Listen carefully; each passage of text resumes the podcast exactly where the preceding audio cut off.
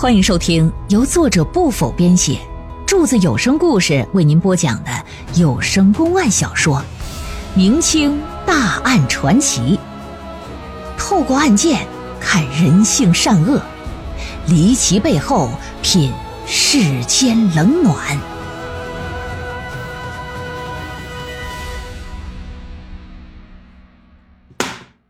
老爷一看有门儿得了，来呀，给我大刑伺候！何伟见状，赶忙举手：“大人且慢，我交代，我都交。”据他交代啊，去年九月份处理完瓜地里最后一批西瓜呀，他就闲下来，每天都和媳妇研究着干点什么呢？争取到明年开春之前，这多少得对付点钱花呀。这么一天傍晚，跟媳妇坐在炕上准备吃饭，就听到打外头啊传来敲门的声音。下炕出来一看，是个男子，身上背着个木头箱子。此人呢自称姓曹，说是打江浙那边过来的，打算上东北进购一批吉林野山参，途经此处。天色已晚，又没客栈，这就想借宿一宿。但是可不白吃不白住啊！啊！我走的时候啊，按照客店的价码，我付钱。姓何的一看，姓曹的这穿的不错，身上背的箱子还挺沉，又听说是打南边来，想上东北进山参，这就推断这曹客商的身上啊，一定是没少带钱。赶紧这就给让进了院子，而且还说什么：“这啥钱不钱呢？在家靠父母，出门靠朋友嘛，是吧？”这村子里这么多人家，你没去，能敲了我的门，这也是个缘分。再说，不就是借宿一宿吗？要什么钱呢？啊，都都都免了，吃喝都免了。曹克商啊，还以为自己遇到好人了呢，心里还挺感动。进了屋之后，就被拉上炕来了，说：“那啥，那个屋里的下去掂那两个菜啊。”这这这这这都饿坏了，这都一天赶了路，这赶的，哎呀，这脚上你瞅瞅起泡了吧？这都，俩人就吃喝起来。席间的两口子就不断给他灌酒。曹克商呢，平时就喜欢喝上那么一两口，喝了之后还特别容易酒后乱性，特别是见到有姿色的女人呢，就容易把持不住自己。一看这两口子挺热情。何伟那媳妇儿多多少少长得也有点佝偻八相的啊，不来带带点颜色。这个曹克商就是来者不拒，敞开就喝。在喝的过程当中，多次有意无意的去碰人媳妇大腿去。这些举动都被何伟看在眼里了，但他可没发作啊，还给他媳妇眼神示意，让他别动。喝到最后，这人就已经是酩酊大醉，不省人事。两口子就把他背那木箱子上的锁都给撬开，打开一看呢，眼珠子瞪得多老大。箱子里不光是白花花的银子呀，还有玉器玛瑙，这些东西足够他们至少卖上三年的西瓜。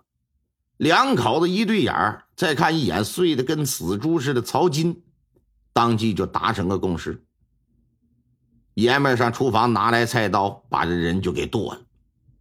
想到先前这又摸我媳妇腿，又他妈的假装不经意的去碰人腰的，啊！再想到可以趁机嫁祸给曾经殴打过自己的于公子，这人就兽性大发了。杀了曹金之后，又给分尸。于公子呢，平时住在镇子里边，瓜地呀都是由伙计负责看守，但是到了秋天没瓜了，伙计就也撤了。此时瓜地是一个人都没有。夜深人静啊，两口子抬着被分解的尸身就来到这个于公子的瓜地里。到这一看，怎么看那篱笆墙怎么不顺眼？沿着篱笆墙一口气刨了三垄地，刨出能有一米深的一条沟来吧，把这尸体各个部位扔进去就给埋了。回家里，两口子担心被人看到家里有贵重物品呢，到时容易招惹是非呀。另外，箱子里的钱也不容易出去花销。于是啊，就来到自家后院，院子里也刨了个坑，把杀人的凶器也装在箱子里边，一起就给埋了。这一埋呀，可就是大半年。到了今年四月，夫妻二人看中一块地，觉得价格合适，另外也觉着之前的事没啥问题了吧。于公子那边地上都种了瓜了，也没发现啥呀。这就把后院的箱子给挖出来了，取出五十两银子作为花销，其他的东西没动。拿完钱财，那箱子又原路返回，又给埋了。也就是说，箱子里原来是有一百二十两银子的。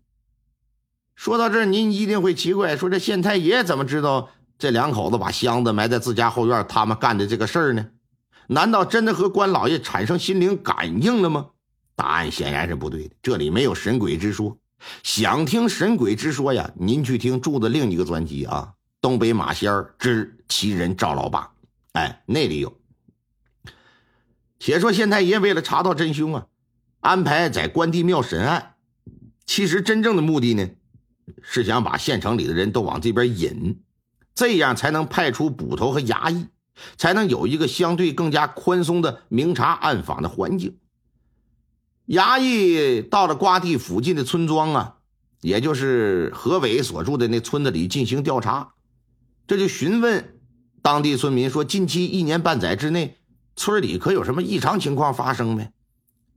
村里人想了想，说没啥异常情况啊，就是村子里种瓜的何伟今年好像发了大财了。平时两口子小心谨慎、小手小脚的，挺仔细。今年买东西出手看着格外大方，不仅买了不少地，他吃的穿的也比过去要好很多。但奇怪的是，他们西瓜里的生意啊，也没比往年好多少。